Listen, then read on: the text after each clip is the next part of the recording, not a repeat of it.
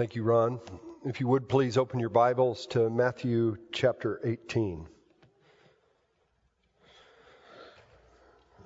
Our passage this morning is highly practical, deals with something that every Christian deals with and faces not just from time to time, but throughout their lives. The topic of this passage is announced twice. There at the beginning, in verse 15, Jesus says to his disciples, If your brother sins against you, go and tell him his fault. Again, in verse 21, Peter asked Jesus, Lord, how often will my brother sin against me? And I forgive him. Our passage last week that Jordan Green covered warned us against causing another brother to sin. Here, we turn and learn what we do when our brother or our sister sins against us. I can't imagine a more relevant topic. In a community of sinners, we are going to sin against one another regularly. What do we do when that happens? We're given two main commands in this passage from Jesus. But before we look at those commands and read the passage, I want to highlight the overarching reason that we should obey the commands that Jesus gives us here. Jesus' teaching is grounded in a fundamental truth that if we belong to Him, we are, as the title of my sermon suggests, the family of the forgiven. We are sinners who have been saved by grace. And as forgiven sinners, we come into the family of God. It's not just reconciliation between me and God. We are saved into a family, into a community. This is who we are. Forgiven sinners members of the family of God. And who we are affects what we do. So, what should you do as the family of the forgiven when one of your Christian brothers or sisters sins against you? Well, let's see what Jesus has to say to us on this topic. If you would please stand for the reading of God's Word. We'll begin reading in verse 15 through the end of the chapter. if your brother sins against you, go and tell him his fault between you and him alone. If he listens to you, you have gained your brother. But if he does not listen, take one or two others along with you, that every charge may be established by the evidence of two or three witnesses. If he refuses to listen to them, tell it to the church. And if he refuses to listen even to the church, let him be to you as a Gentile and a tax collector. Truly I say to you, whatever you bind on earth shall be bound in heaven, and whatever you loose on earth shall be loosed in heaven. Again, I say to you, if two of you agree on earth about anything they ask, it will be done for them by my Father in heaven. For where two or three are gathered in my name, there I am among them. Then Peter came up and said to him, Lord, how often will my brother sin against me and I forgive him? As many as seven times? And Jesus said to him, I do not say to you seven times, but seventy seven times. Therefore, the kingdom of heaven may be compared to a king who wished to settle accounts with his servants. When he began to settle, one was brought to him who owed him 10,000 talents. And since he could not pay his master, his master ordered him to be sold with his wife and children and all that he had, and payment to be made. So the servant fell on his knees, imploring him, Have patience with me, and I will pay you everything. And out of pity for him, the master of that servant released him and forgave him the debt. But when that same servant went out, he found one of his fellow servants who owed him a hundred denarii.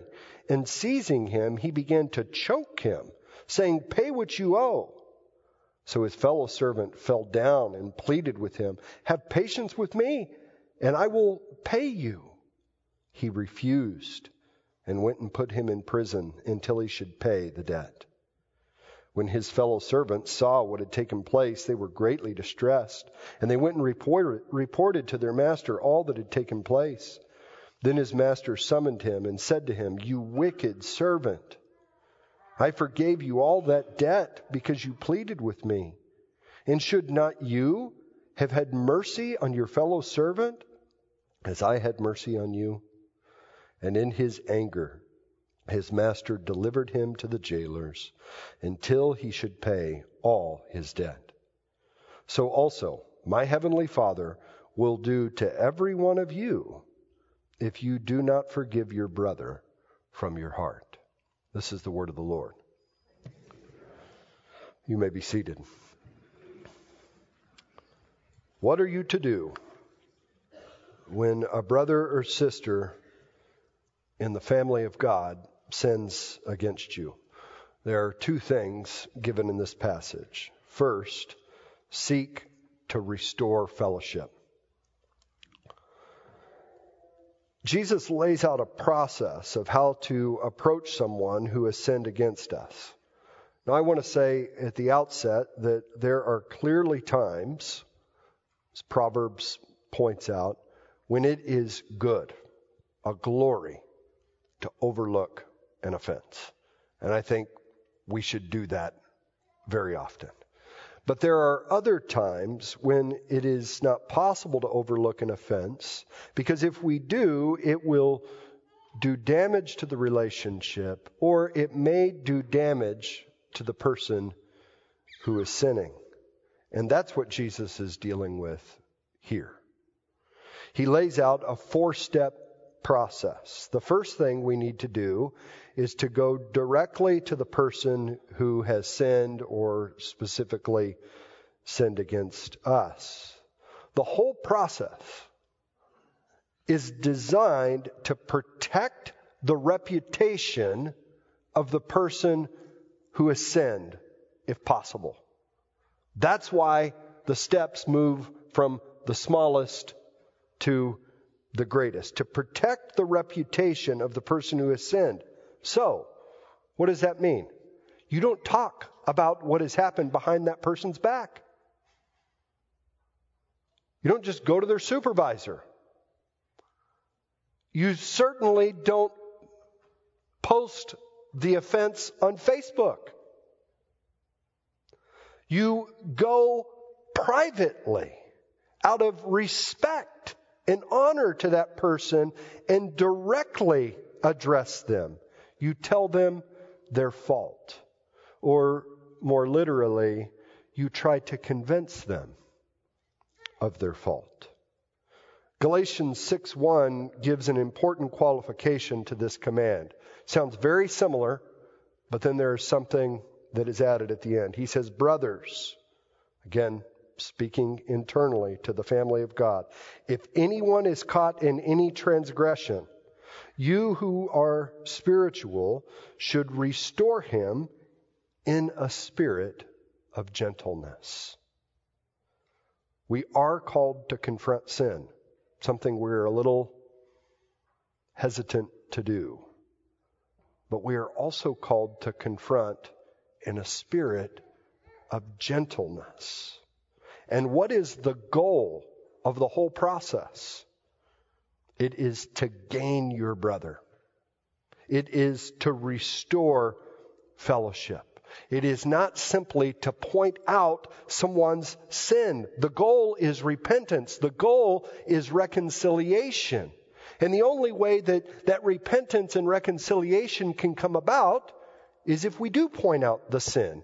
But the goal is not to point out the sin. The goal is to see restoration of fellowship. The heart of this process is found in the context from last week. Our passage comes on the heels of a very important paragraph in Jesus' teaching. Jesus' instruction about the lost sheep. What does God do when one of his sheep is lost? He goes after them. Why? To bring them back into the fold, not to give them a whipping, to bring them back into the fold. Jesus is here in this passage following up on that teaching. A person who has sinned or broken fellowship with another believer is, in a sense, lost. Going to them and pointing out their sin is an effort to bring them home, to restore fellowship, for them to be reconciled to God and to be reconciled to one another in the body. We must always keep this goal in mind. But sometimes this goal is not achieved one on one. And so Jesus tells us what to do if the person who sins will not listen when it's just the two of us. He says, Take two or three others along with you as witnesses.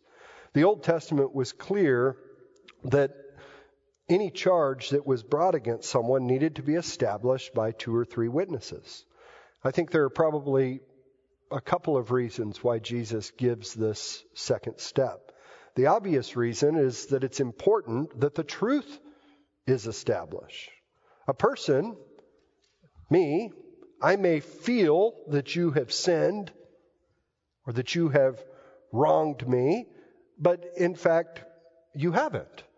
Bringing along a couple of other people may help to sort out the truth of the matter. But another reason I think this step is in place is because when there are a couple of other people involved, maybe they will be more effective in winning the brother or the sister who is straying from the flock. And that again is the goal of this whole process. But even then, sometimes people will still not turn around. And when this happens, Jesus gives a third step in the process. If they won't listen to the two or three witnesses, the matter is to be brought before the whole church, the whole assembly. And if they won't listen even to the church, Jesus gives a final step. He says, Let him be to you as a Gentile or a tax collector. Now, what does he mean by this? We need to bear in mind the context of this whole passage is dealing with what to do when a brother or a sister, a family member, so to speak, within the family of God, sins against you. It's not speaking about when those outside of the church sin against you. It's about pursuing a fellow believer, someone who's in the family of God. And Jesus is speaking in a Jewish context. And that's why he says, Let him be to you as a Gentile or a tax collector. A Gentile or a tax collector were outsiders to a Jew. They didn't have fellowship with them, they weren't like family. And so, what Jesus is saying is that if your brother won't repent of their sin, even after you have pursued them repeatedly in love, and if they won't repent even after the church has spoken on the matter, then you can no longer treat them like a brother. Now, that does not mean that you should no longer treat them like a human. I'll say a little bit more about that in a minute. But I believe that treating a person like a Gentile or a tax collector is another way of saying that this person should be removed from fellowship in the church, or what some would call church discipline or excommunication which literally means you don't come to the communion table. I don't really like calling this final step excommunication church discipline. And the reason for that is I believe that this whole process we've just laid out is church discipline. Every time we talk to somebody about their sin and call them to repent, every time somebody comes to talk to us about our sin and calls us to repent, we're engaged in church discipline. which I believe church discipline is simply corrective discipleship. You have kind of positive discipleship, training somebody how to read their Bible, how to pray, but we all need from time to time corrective discipleship where people come and correct us to get us back on the right path. That's church discipline in a sense, and we all need that. Church discipline is not only an official action by the church or the elders of the church to remove somebody from membership or to keep them from coming to communion. Church discipline happens every time that we seek to restore somebody to right relationship with God, right relationship with other believers who are in sin. And we need that. It's part of how we make progress in the Christian life. It's only on those rare occasions when we're not effective in those efforts that we move to more formal church discipline or removing somebody from membership.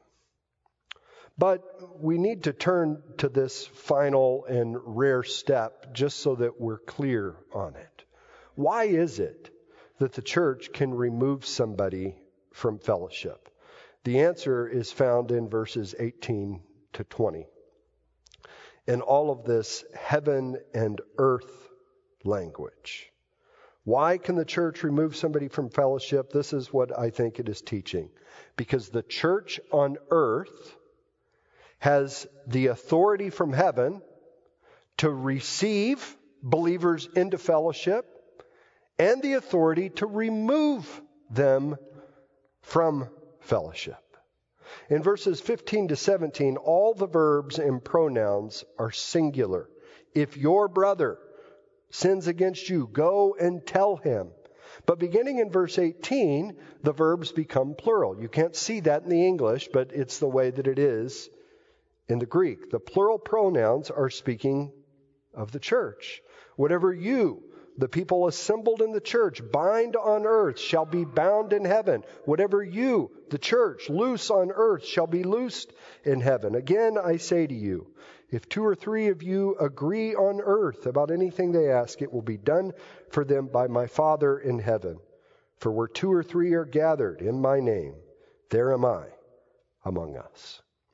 What this seems to be saying is that the church on earth has the authority of heaven when it makes decisions about receiving or removing a person from their church fellowship. If they bind, they are prohibiting a person from joining the fellowship. If they loose, they are permitting a person for fellowship, and they are authorized to do that. If they agree about a decision, like is spoken of here, of treating a person like a Gentile or a tax collector, then that agreement is validated by God.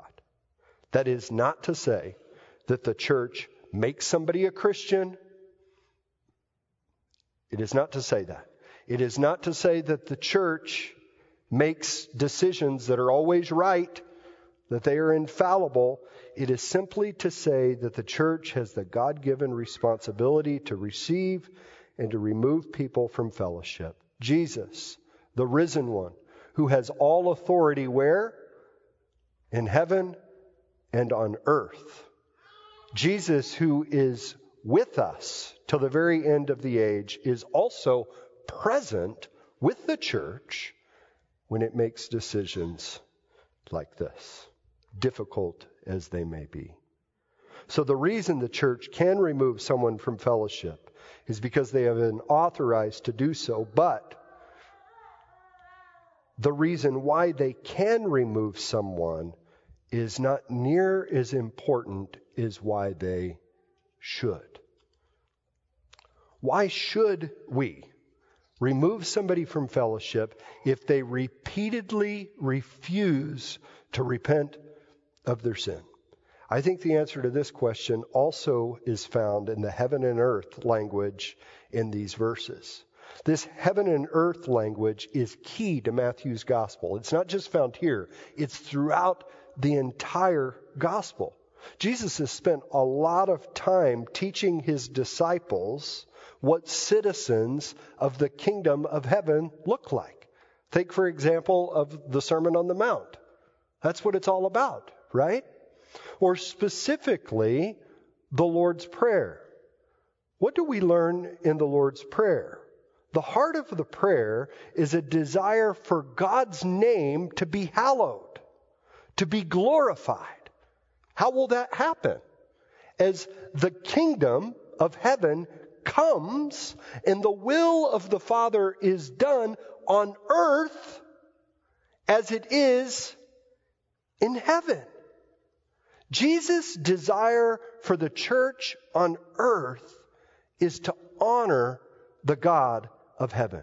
Jesus wants citizens of the kingdom to become like the king so that the Father in heaven would be glorified on earth in the church. That's why Jesus came, isn't it? Jesus came to seek and to save the lost. He seeks those outside of the fold to bring them into the fold. He even seeks Gentiles and tax collectors. He comes to people just as they are, but he refuses to leave them that way. He wants them to become just like him, transformed into the image of the Son of God so that we can reflect the glory of God on earth. As we love God and love one another, we fulfill that purpose of glorifying God. Well, what does all of this have to do with church discipline? Well, when a person in the church is dug in in their sin and refuses to repent, are they hallowing the name of God? Are they honoring God's name? No. Are they representing the kingdom of heaven on earth? No. And so, what do we do? We need to pursue them even as Jesus pursued us. We need to call them to repent like Jesus calls us to repent. But if they refuse to be restored, you can't keep treating them like they're citizens of the kingdom. You need to change your posture toward them. You don't stop loving them. Heaven forbid. Did Jesus stop loving those who were outside of the kingdom? No. Should we stop loving those who refuse to repent? No. We simply change our orientation towards them, our love for them, now becomes more of an evangelistic type of a love and less of a brotherly type of a love. You can't keep treating them like they belong to the king when they will not bow the knee to the king. Instead, you call them to repent of their sins and to embrace Jesus as Savior and as Lord. Removing a person from fellowship in the church seems so harsh, so unloving. But it is actually designed by God to bring them back into fellowship. That's the goal of the whole thing. That's what we see in this other major passage in 1 Corinthians 5 on church discipline. When Paul told the Corinthians to put the unrepentant sinner out of fellowship within the church, he said the purpose was what? To save them. That's always the goal, and we must never lose sight of the goal. Church discipline is not punitive, it always seeks to restore to fellowship the one who is straying from God and the family of God. If this loving heart is not already clear to you, hopefully it will become clearer as we move to the second part of the passage. In verses 21 to 35, Jesus gives the family of God another thing to do when a brother sins against us. He teaches us to forgive the sinner generously. Jesus' teaching in verses 15 to 20 leads Peter to ask him a question Lord, how often will my brother sin against me and I forgive him? As many as seven times? Where does this come from?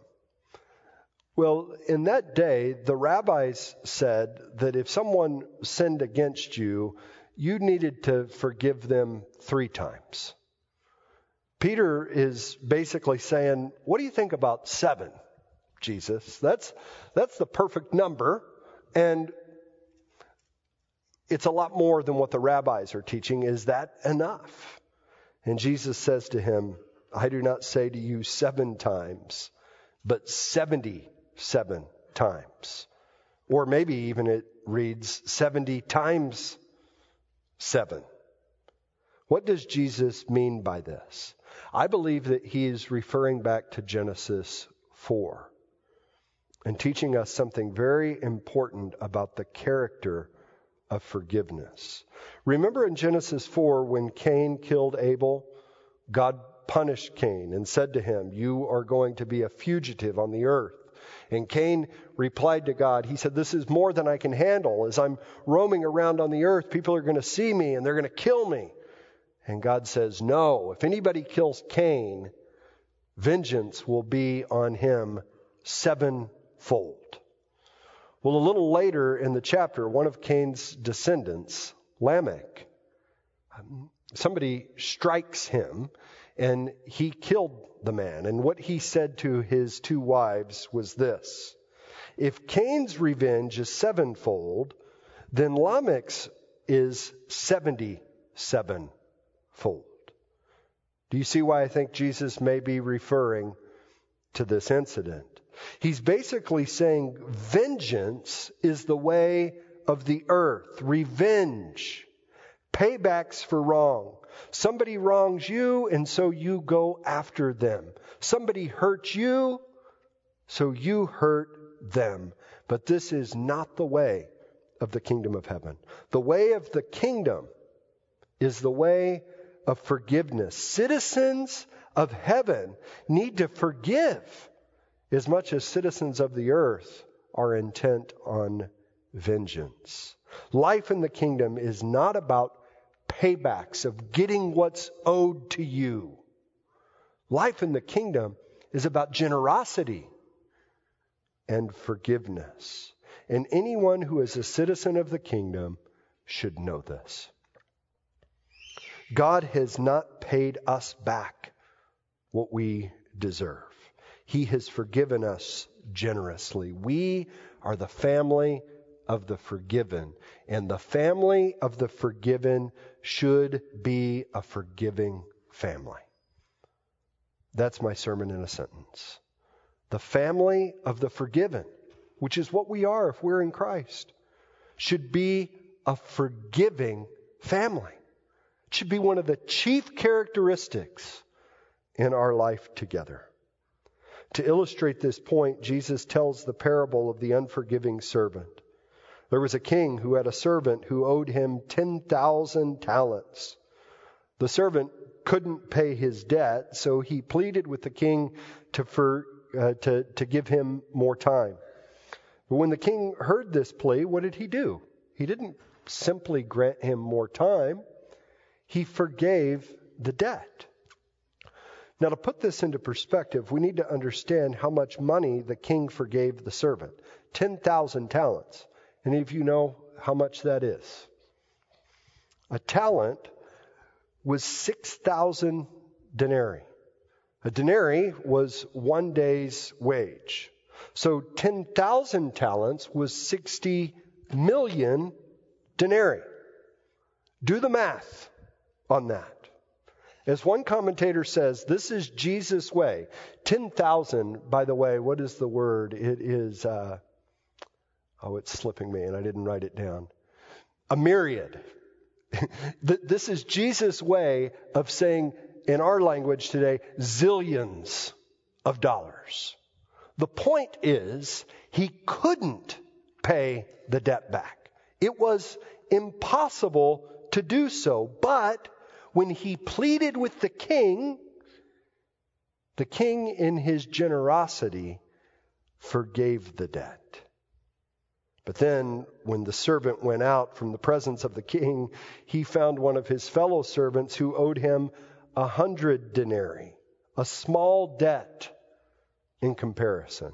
Actually, the first servant owed almost a million times as much as the fellow servant.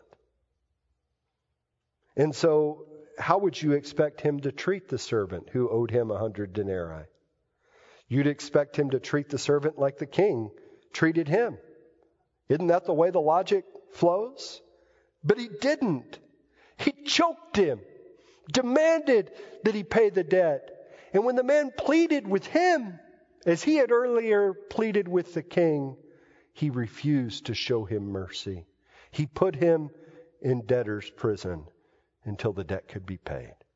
The king catches wind of this. How does he respond? He says, You wicked servant. How could you do this? After I forgave you, wouldn't it make sense that you would forgive your fellow servant? You clearly don't understand the mercy that you have been received, that you have received. And so in his anger, he put him into debtor's prison until he could pay. When would he be able to pay? Never. In verse 35, Jesus makes the point of this parable very plain. So also my heavenly Father will do to every one of you if you do not forgive your brother from your heart. What is Jesus' point?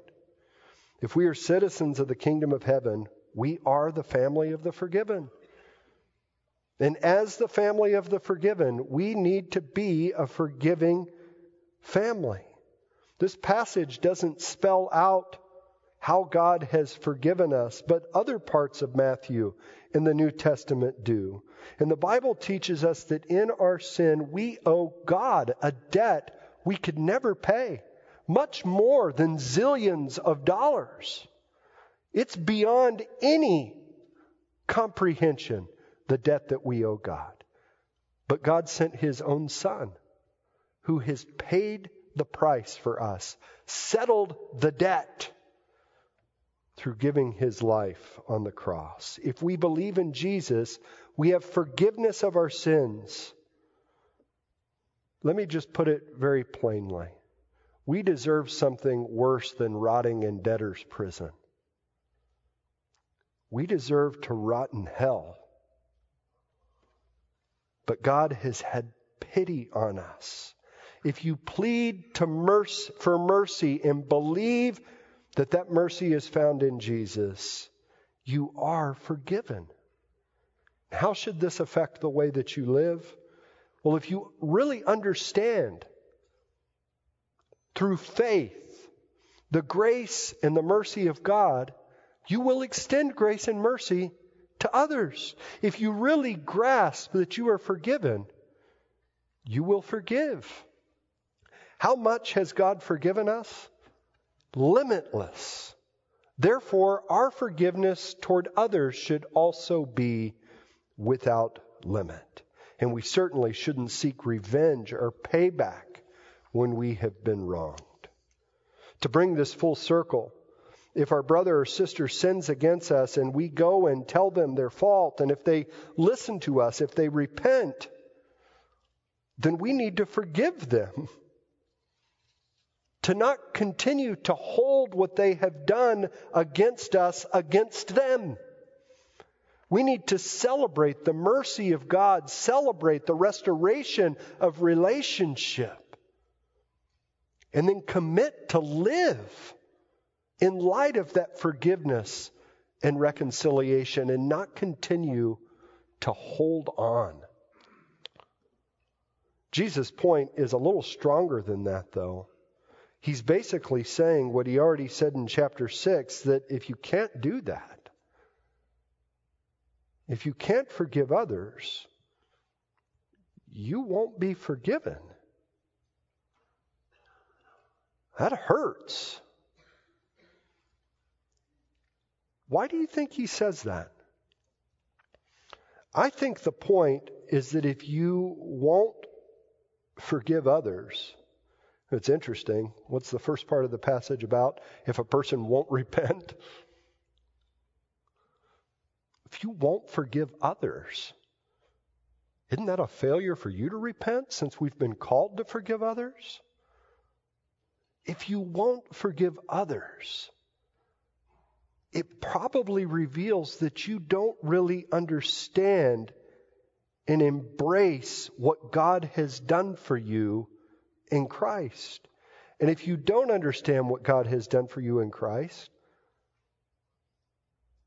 then you are not forgiven in Christ. If you are forgiven, you will forgive. And if you've come into the family of God, you will love God and love those who are in the family of God. That's what life in the kingdom of heaven looks like. The family of the forgiven is a forgiving family. May it be so here at First Free. Let us pray. Father, we thank you for the forgiveness that is ours in Jesus Christ. I pray that we would embrace it by faith, that this truth of your love would grow deep in our hearts,